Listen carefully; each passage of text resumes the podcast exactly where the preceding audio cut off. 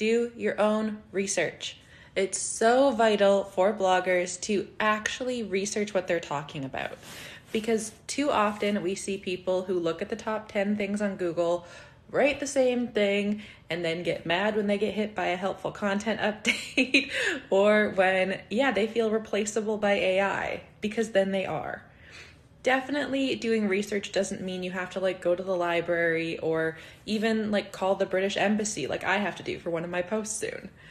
But there are things you can do that will massively help improve your content, like checking forums. Forums online and Facebook groups and even Twitter, even sometimes Instagram comments on a picture from the location will give you real world experience and first hand experience from someone who did the thing, or learned the thing, or tried the thing.